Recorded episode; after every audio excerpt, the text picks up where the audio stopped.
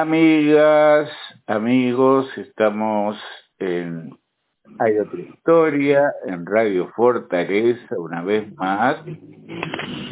Es gusto muy grande recibir a un amigo, periodista y escritor, que es el señor José Legaspi. ¿Cómo estás, José? Juanjo, querido, ¿cómo estás? Un abrazo fuerte para vos y toda la audiencia. Muy bien, y bueno, y resulta que traes algo que acaba de salir del horno, digamos, un libro que todo indica que va a ser muy interesante que nos lo expliques, que va a ser muy interesante que la gente lo consiga y lo lea. Las garras.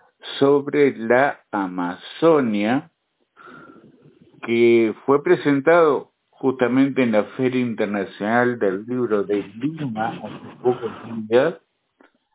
El libro concentra más de tres años de investigación en el territorio, en contacto con las autoridades gubernamentales locales, con empresarios y trabajadores del sector forestal y también con las realidades sociales del corazón de la selva amazónica peruana. Me parece un tema enorme y que a todos nos va a llamar la atención e interesar porque yo en mi caso particular no tenía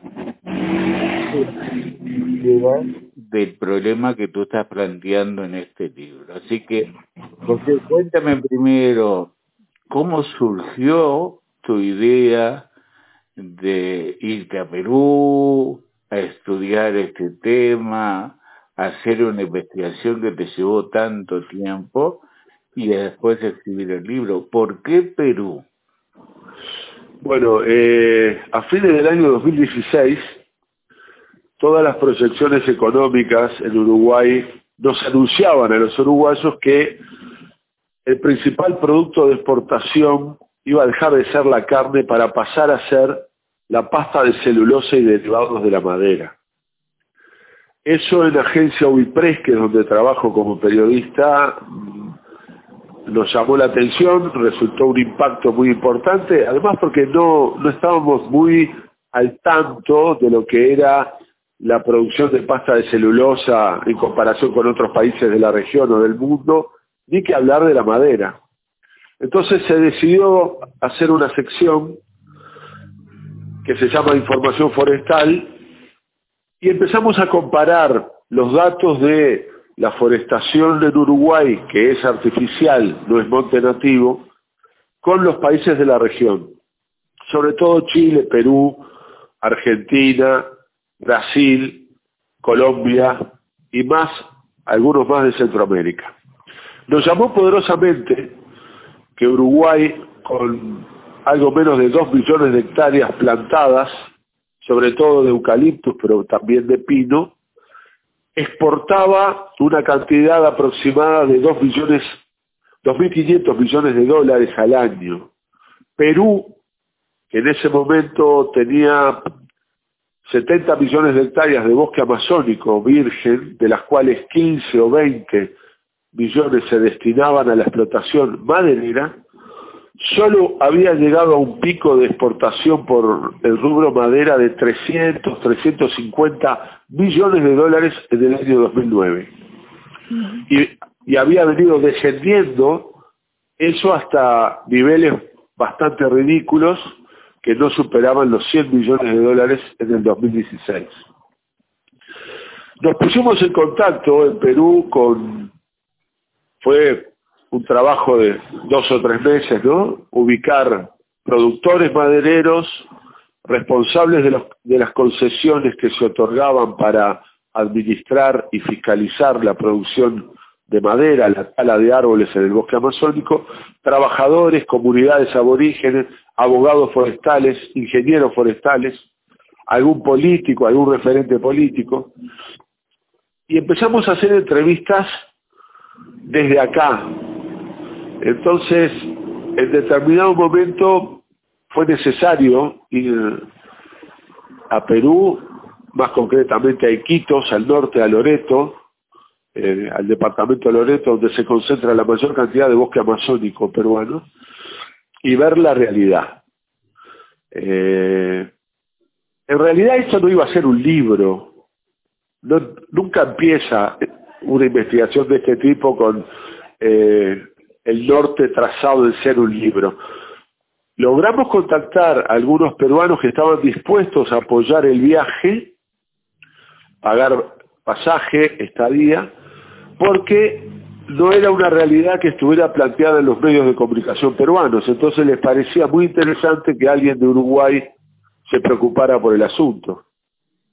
En realidad al principio iban a ser 10 notas que esta, esta serie de personas y organizaciones que nombré las iban a replicar en Perú, en las redes sociales, como para dar a conocer cuál era la realidad del sector. Iba a ser simplemente eso. Pero bueno, después avanzó y terminó en algo más importante. Cuéntame ese avance y cómo fue creciendo la cosa. Bueno, eh, a mí me impactó muy profundamente visitar Loreto y su capital, Iquitos. Estamos hablando de una ciudad de unos 500.000 habitantes y un departamento que debe tener algo menos de un millón y medio de habitantes. Eh,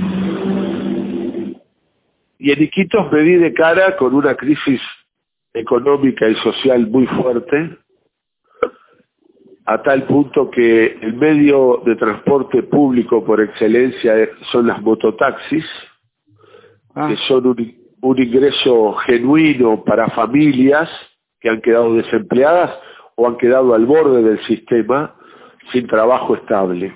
Pero lo peor de todo fue que la misma noche que llegué y salí a caminar por el centro de la ciudad, me encontré con la realidad de la prostitución infantil y adolescente, que me golpeó duramente porque es algo a lo cual uno no está habituado que a, la, a plena luz del día o de la noche abuelos y padres estén ofreciendo a turistas niños de 10 y 14 años por 10 dólares para llevarlos a un hotel y pasar la noche. ah, eso, eso a mí de yo que tengo hijas y en ese momento eran adolescentes y tenía una hija chica, la tercera me impactó mal, muy mal. Porque además que los padres y los abuelos las estuvieran ofreciendo habla de una crisis moral, de una, de una situación extrema, que además con la complacencia de la policía local, porque eso se realizaba mientras pasaban patrulleros de la policía de Iquitos que no hacían nada por detener eh, el negocio, por llamarle de alguna manera, de la prostitución infantil. Entonces, esa visita, esas cinco días, esa semana que estuve allí en Loreto entrevistando a comunidades aborígenes que viven en el bosque, a trabajadores forestales, a empresarios que quebraron y tuvieron que cerrar y dejaron centenares de personas sin trabajo y ver la ausencia de un Estado que se hiciera responsable de una situación hizo que la indignación eh, proyectara más notas y más viajes a Perú. Entonces, de esas 10 notas que iba a haber, terminó habiendo cerca de 40 notas y dos visitas más a Lima para hablar con los responsables políticos, los responsables de las reparticiones del Estado que tenían que ver con la economía, con la forestación, con la tala, con la deforestación del bosque amazónico también. Y bueno, y yo creo que ahí, frente a eso, fue que le puse una carga emotiva más fuerte que hizo que, que terminara haciendo un libro finalmente. Cuéntame, por favor, eh, José, para poder entender todo qué es lo que está detrás de todo esto, cómo, qué poderes se manejan o manejan la situación para que esté pasando esto de empresarios fundidos, la tala ilegal de la Amazonia que va siendo devastada, eh, de qué hace el sistema político. Sabemos que en Perú el sistema político está absolutamente fragmentado de una manera increíble, pero pero que hacen y supongo que habrá poderes más allá de los partidos que tienen que ver con todo esto y en alianzas con lo que están afuera y se lo están llevando realmente a la cosa. Eh, son varias son varias puntas las que propone Juanjo. Claro, claro, eh, primero que nada, el Perú votó, y es algo de lo que hay que sacar enseñanzas, ¿no? En el año 2005-2006, en una sesión de 15 horas de Congreso, Perú aprobó un tratado de libre comercio con Estados Unidos.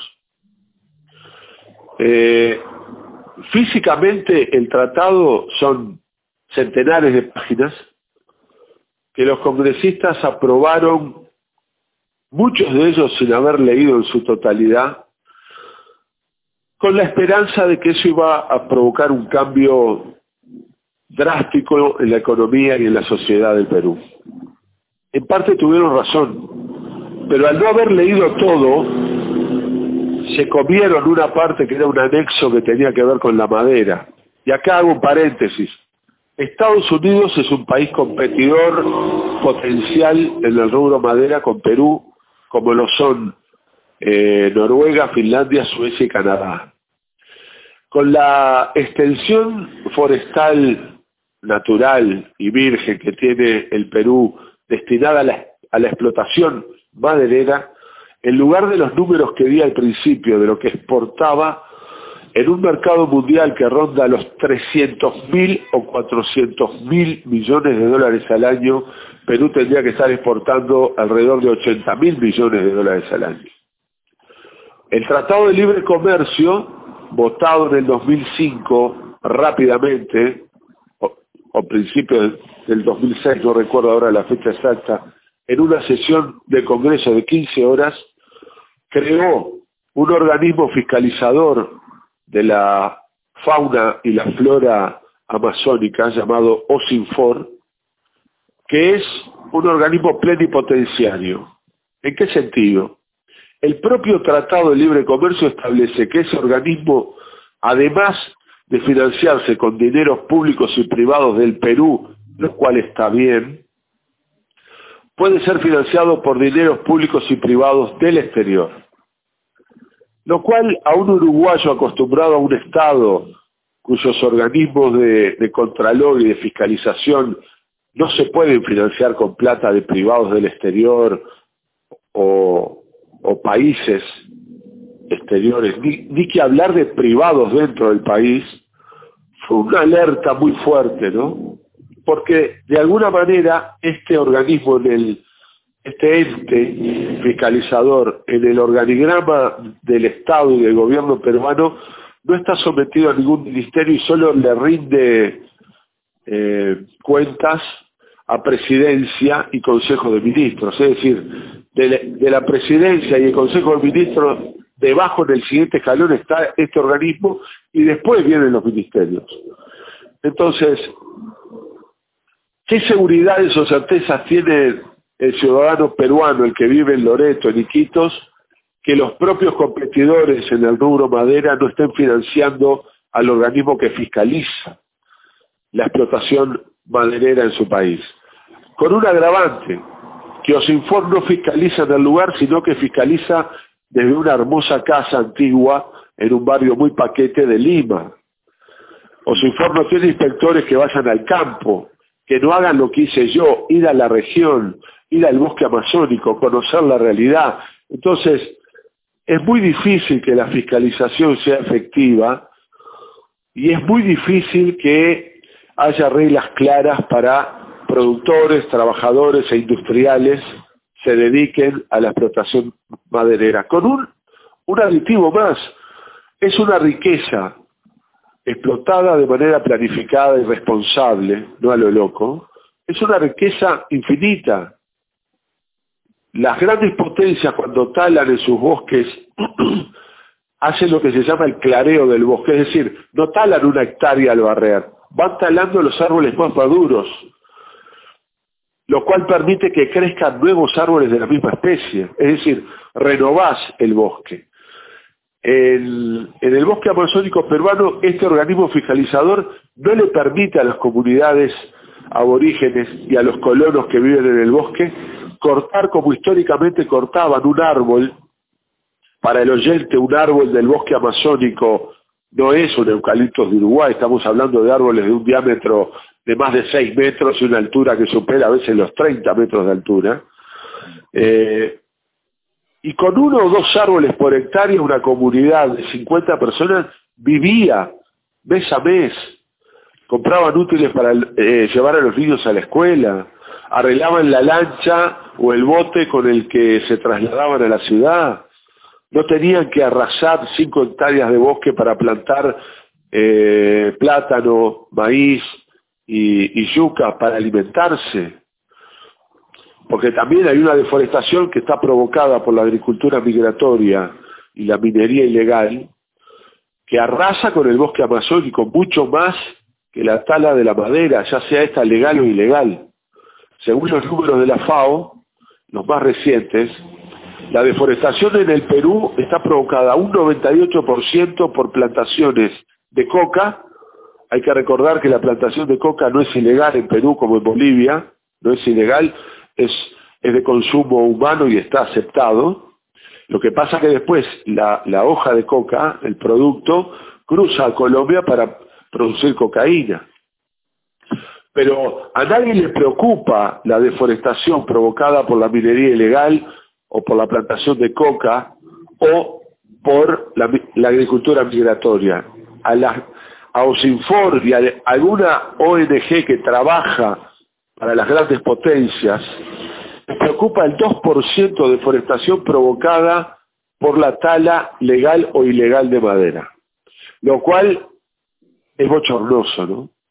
Debería darles vergüenza porque no ponen el grito en el cielo ni por la prostitución infantil en Loreto, ni por la tala indiscriminada para plantar eh, alimentos básicos para la población que no tiene otros recursos para sobrevivir, ni qué decir eh, por la minería ilegal. Les, les preocupa el 2% de la forestación exclusivamente que tiene que ver con la tala legal e ilegal de madera, lo cual refleja que hay ONG, hay una que la nombro en el libro, EIA Global, y el propio organismo Sinfor, que están, no están trabajando para el Perú, son peruanos que trabajan para el exterior, porque año a año reciben la ONG y este organismo alrededor de 400 millones de dólares de donaciones de países como Suecia, Estados Unidos, eh, Noruega, para detener, abro comillas, para detener la deforestación en el bosque amazónico peruano. Yo creo que más que para detener la deforestación es para detener la producción, ¿no? Entonces, esos son los que están agazapados y esas son las garras que están provocando el mayor robo de la historia del Perú, porque le están robando la dignidad al pueblo, le están robando la posibilidad de un desarrollo sostenible, y de un desarrollo armónico con la naturaleza, como sería talar de manera responsable y planificada eh, árboles en el bosque para renovar las especies y que vuelvan a crecer, le están robando la posibilidad de un desarrollo digno y de la soberanía a la que tiene derecho el Perú como país independiente de vivir de las riquezas que tiene su territorio. José, hay, hay, supongo que habrá movimientos referentes ambientalistas, ecologistas que se preocupen por estos temas. Eh, cuéntame un poco de eso. ¿Hay algún sector, algún partido político que pone el énfasis en, proteger a Perú de esto? Eh, bueno, vamos por partes. Los partidos políticos peruanos, ya sea de izquierda o derecha, yo para mí Pedro Castillo no es de izquierda, pero bueno, se ha autoproclamado de izquierda, más que una frase o un fragmento aleatorio sobre cuidar el bosque amazónico, no tienen. No hay nada que plantee una producción planificada y controlada de las riquezas de la flora en el bosque amazónico. Ningún partido lo tiene. Las ONG, hay muchas ONG, verdaderamente ONG, no como esta que nombré, que son unos piratas, ¿no? EIA Global, repito el nombre porque tiene su sede originaria en Londres y una casa subsidiaria en Washington y después tiene esta oficina en Lima. Hay verdaderas ONG que trabajan desinteresadamente y sin fines de lucro, colaborando con las comunidades aborígenes y los colonos que viven en el bosque para que no talen indiscriminadamente para plantar y subsistir. El problema que tienen es que tú hablas con este, trabajadores que viven en el bosque amazónico, con colonos o, o comunidades de las primigenias que todavía existen así que te dicen, está bien, yo no talo, yo no planto, ¿de qué vivo? Si no puedo cortar dos árboles por hectárea. Y me tratan de ladrón y me quieren llevar preso por talar dos árboles. ¿Qué le doy de comer a mi familia? ¿Cómo hago para que mis, mis niños vayan a la escuela o al liceo? es muy difícil. Entonces, es un trabajo que realizan con mucho esfuerzo ONGs a las cuales he conocido, incluso me han entrevistado para un video de una de ellas sobre la realidad del bosque amazónico, pero al no haber apoyo del Estado y al no haber apoyo de privados que entiendan cuál es la prioridad, es muy difícil el trabajo que desarrollan y es muy difícil que vean fruto de ese trabajo.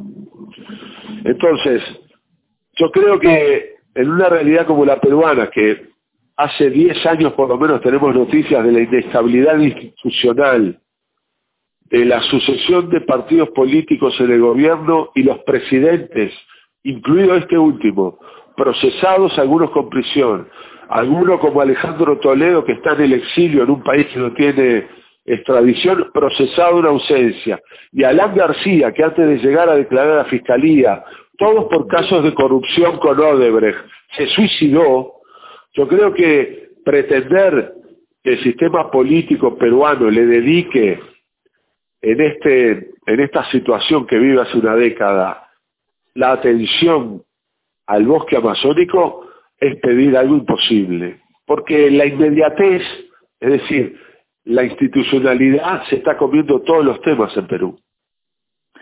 Pero es un país, eh, José, que está, eh, como se diría antes, abandonado a las manos de Dios, si es que las manos de Dios pueden hacer algo.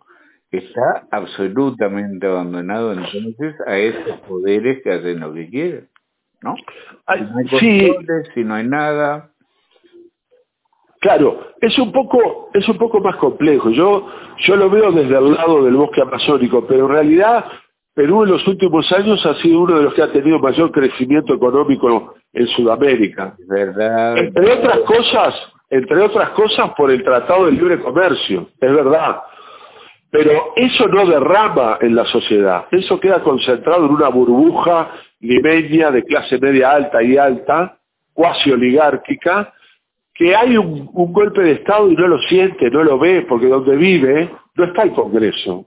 No se hacen las manifestaciones por Miraflores o Barranco o San Isidro, que son los barrios de la clase alta limeña. No, se hacen en otros lugares. Entonces, la economía sigue rindiendo frutos y generándole grandes riquezas a un sector de la población, pero va aumentando a la par de eso la pobreza, los sectores marginados que quedan al margen de la sociedad y al borde de estar expuestos en la calle o a caer en la práctica del esnable de la prostitución infantil y adolescente. Entonces, en un país con esas asimetrías, donde no hay un colchón en el medio que amortigue las diferencias, con esas diferencias tan grandes, con eh, un racismo impresionante, ¿no?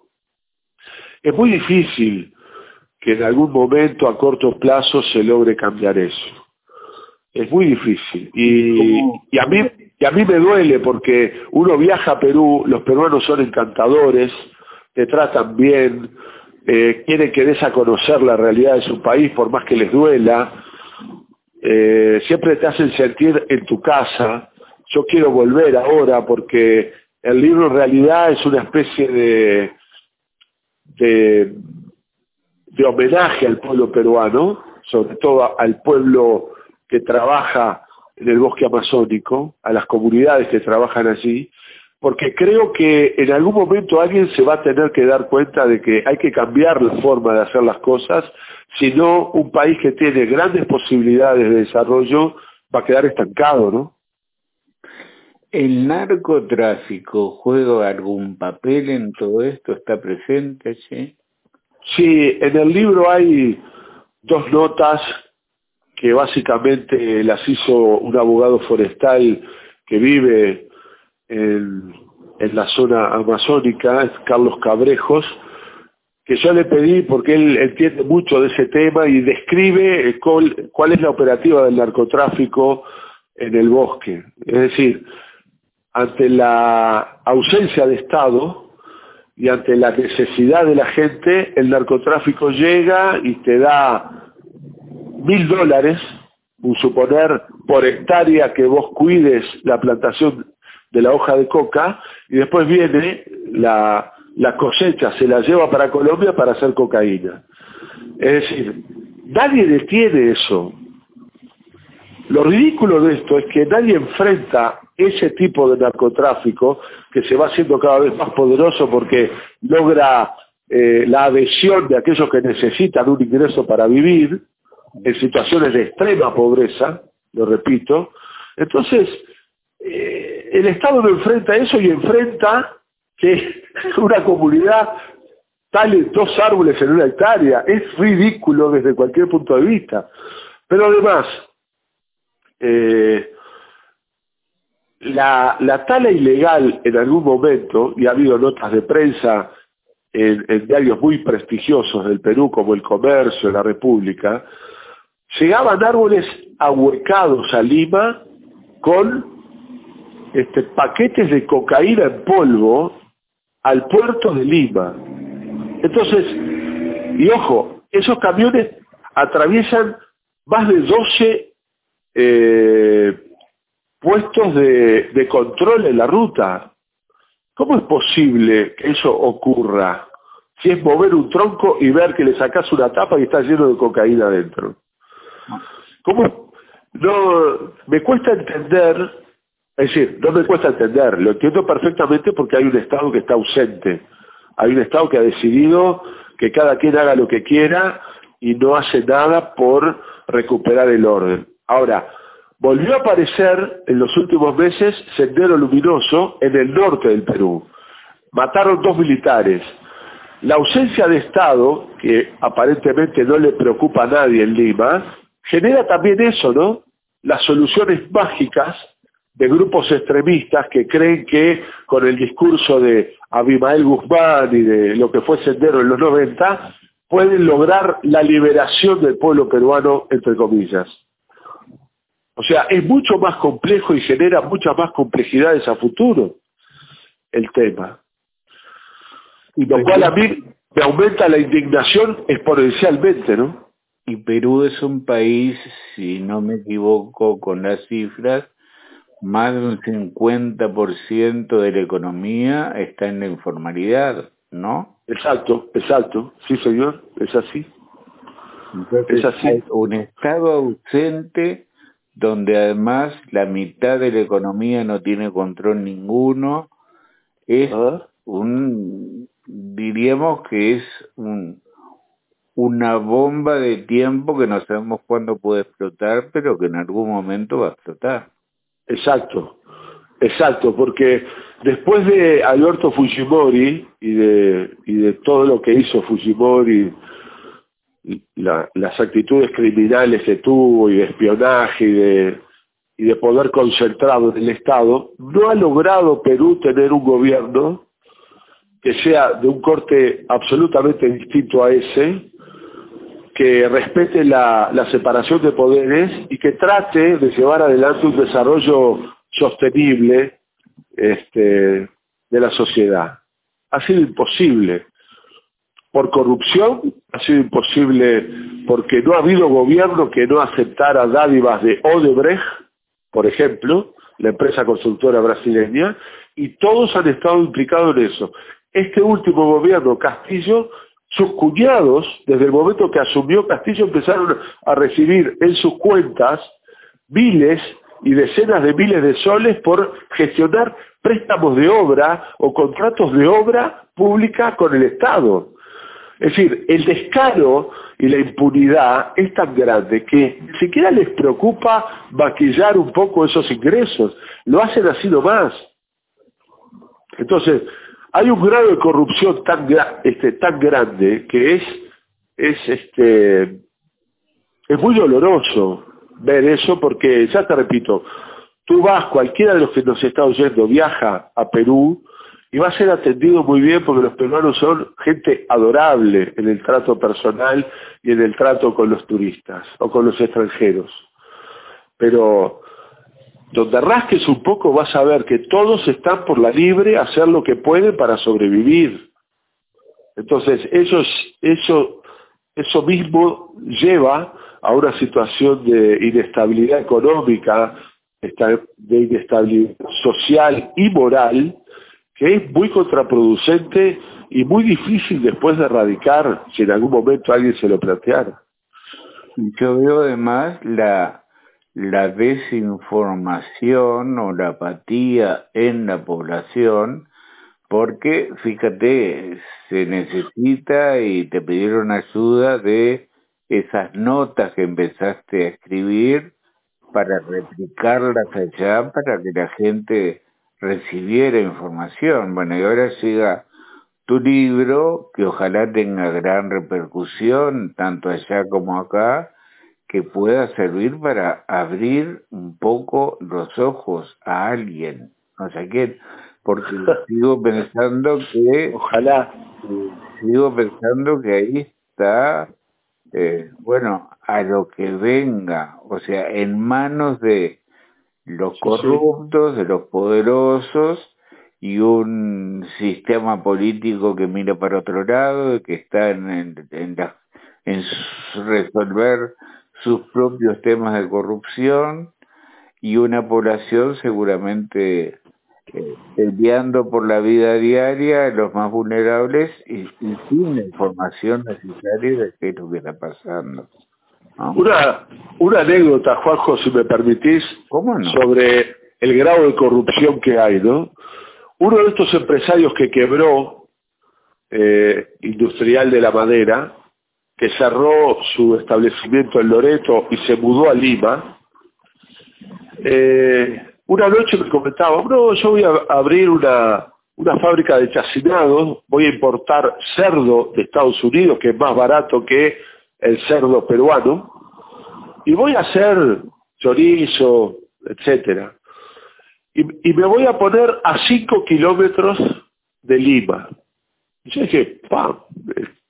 ¿Qué necesidad de irse a 5 kilómetros de Lima? ¿Por qué no hacerlo en algún barrio industrial de Lima donde hay establecimientos que podés alquilar o comprar para... No, no, porque a cinco kilómetros de Lima no hay control bromatológico, yo puedo hacer lo que quiero. ¿Te das cuenta?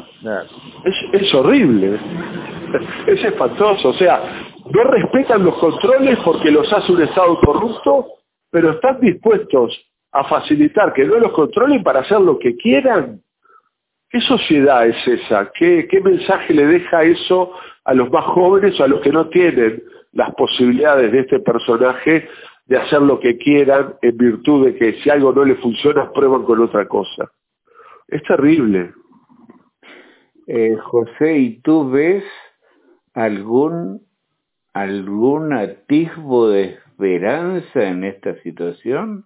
Que de esto pueda surgir no sé, políticos jóvenes, gente joven, con otra mentalidad, eh, los indígenas, algunas organizaciones sociales que están trabajando pero que puedan tener la fuerza para intentar cambiar esto? Eh, a nivel de organizaciones sociales, por ejemplo, la, la Confederación Nacional Forestal, que reúne no solo a trabajadores del rubro, sino también a comunidades aborígenes que viven en el bosque, a los colonos y a los industriales, eh, tiene mucha fuerza, pero no logra una expresión política porque no creen en el sistema político. A nivel político, en las últimas elecciones hubo un, un agrupamiento de izquierda en Perú, que se llamaba Frente Amplio, que tuvo que apoyar a Castillo por no quedar eh, expuesto como que no le importara que ganara Keiko Fujimori o Castillo. O sea, y te lo decían, nosotros apelamos al mal menor. El mal menor es Castillo, que tiene un discurso de izquierda, que en algunas cosas coincidimos, pero no tenemos ninguna certeza de lo que vaya a hacer. En tanto y cuanto las organizaciones sociales no logren una expresión política genuina que respalde sus intereses y que haga de sus intereses los intereses de la nación o del país, y que la izquierda siga atomizada y debilitada, va a ser muy difícil que haya una propuesta con la sensibilidad necesaria para cambiar esto. Yo no estoy acá diciendo que solo la izquierda puede cambiar las cosas, pero evidentemente en Perú la sensibilidad social la, tienen algunos grupos de izquierda, la derecha no tiene ninguna. Entonces, se requiere de una gran sensibilidad social para tratar de cambiar la situación y mejorar la calidad de vida de una inmensa mayoría de los peruanos que están expuestos a degradar sus condiciones de vida año a año cada vez más. José, publicado el libro, me supongo, me imagino que no vas a poder desligar del tema y lo vas a seguir siguiendo, estudiando, aún viajando a Perú a seguir investigando.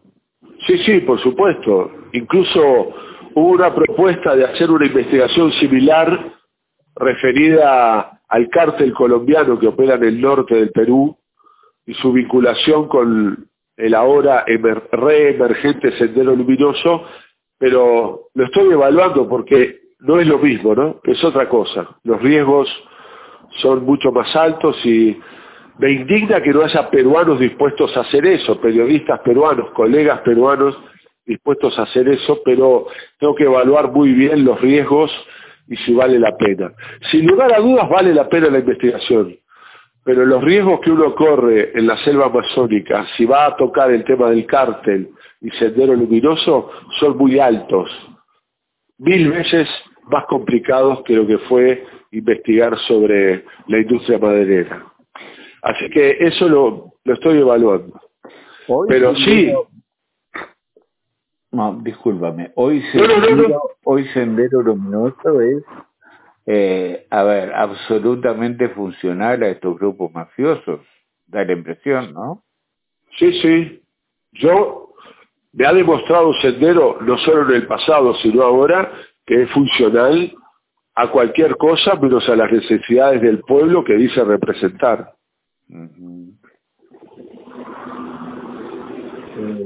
José, cuéntame, eh, sí, tú en, la presentación del libro le dijiste al escritor que te estaba presentando los, los desafiaste justamente a eso. Escriban ustedes otros libros avanzando ahí. Claro. un montón. Cuéntame dónde eh, los uruguayos podemos conseguir tu libro. Bueno, el libro está en entre estándar baja entre 18 y Colonia en dos librerías, librería Montevideo y Rayuela. Está en la librería Escaramuza de Pablo de María entre, entre Canelones y Charrúa y está en Lotremont, eh, en Maldonado, casi Boulevard España. Después está en Punta del Este, en librería El Virrey, que es de una familia muy amiga, muy querida, los Anseviero, que fueron los que posibilitaron la publicación del libro en Perú. Eh, debo decir que si no fuera por Walter Sanseviero, uruguayo que vive en Lima, la publicación del libro no, no habría sido posible, porque la editorial que había sido de él hasta hace poco tiempo, editorial Revuelta, él logró que el nuevo dueño eh, se hiciera con el libro y lo publicara. Por eso en Librería El Virrey, que es de una de sus hermanas, de Gabriela, también así se puede conseguir el libro en Punta del Este. Estoy tratando de conseguir una librería en Rocha, porque ya que este programa se va a escuchar allí, estaría bueno, pero un amigo hizo la gestión, pero no, no ha habido resultados todavía. Esperemos que eso se pueda lograr. ¿Pero pudiste comunicarte con los, los no, No, no me llamó nadie, ni nadie se comunicó conmigo. Le voy a decir a ese amigo tuyo que bien me ocupe para, para hacer más ese contacto. Bien, bien, te agradezco. Eh, José, yo te felicito por este libro, por este trabajo, que tengas muchísima, muchísima suerte en cuanto que la gente eh, se acerque, lo compre, los libros, uno suele pensar, o el ciudadano común suele pensar que los libros son una cosa muy cara, en razón, los libros son accesibles y sería muy bueno, muy bueno poder eh, que todos tengamos esta visión que para mí me sorprendió, ya te digo, a mí me sorprendió totalmente que, el tema en Perú fuera de esta magnitud y que fuera, pero, pero me asombra realmente. Yo de, de Perú tenía claro la dispersión política, la, el, el, el, el, que no haya ni la más mínima eh, acuerdos a tal punto que dijeron presidente que los tres meses lo están tirando para afuera, eh, alguna vez puede ser justificada, las otras no. Entonces, pero lo que noto es una inestabilidad política brutal. Vamos a ver qué pasa ahora. Pero como telón de fondo, se ve que está este tema que tú estás denunciando, que al parecer en Perú nadie se hace cargo. Entonces, tu trabajo, tu investigación creo que será muy buena. Ojalá tenga gran difusión en Perú, acá y en América Latina. Así que te deseo lo mejor en ese sentido. Bueno, Juanjo, viniendo de un periodista de tantos años como vos, a mí me provoca una emoción muy grande que me digas esto porque la realidad es que la intención fue esa. En Perú se está vendiendo muy bien. Eh, de hecho, me giran cada dos meses derechos de autor, lo cual quiere decir que se está vendiendo. Eh, y creo, espero, deseo profundamente y hago mías tus palabras de que alguien en algún momento se haga cargo en Perú y, cambie esta situación que en realidad es muy dolorosa, no solo para los peruanos, sino para cualquier latinoamericano que tenga amor por estas tierras, ¿no? Te agradezco mucho, le agradezco a la audiencia, te mando un abrazo muy grande y a las órdenes para cuando quieras, Juanjo. Yo te agradezco a ti, José, y seguiremos hablando en unos meses, volveremos a este tema y a otros temas. Podemos hablar, por supuesto, de este tema, pero eres un periodista con una trayectoria muy larga y podemos también hablar de la realidad nacional, de cómo la ves, hay muchas cosas. Sin duda. En contacto. Un abrazo grande, José. Un abrazo inmenso, Juanjo. Muchas gracias. ¿eh? Amigas, amigos, estuvo así en Hay otra historia, en Radio Fortaleza, en el día de hoy. José Legaspi, escritor, periodista, que acaba de publicar su libro Las garras sobre la Amazonia, que es una investigación que le llevó tres años en Perú, donde narra una realidad que a todos nos va a asombrar. Yo los recomiendo expresamente escuchar eh, no solo esta entrevista que están escuchando, sino además tratar de conseguir el libro y leerlo. Muchísimas gracias, hasta mañana.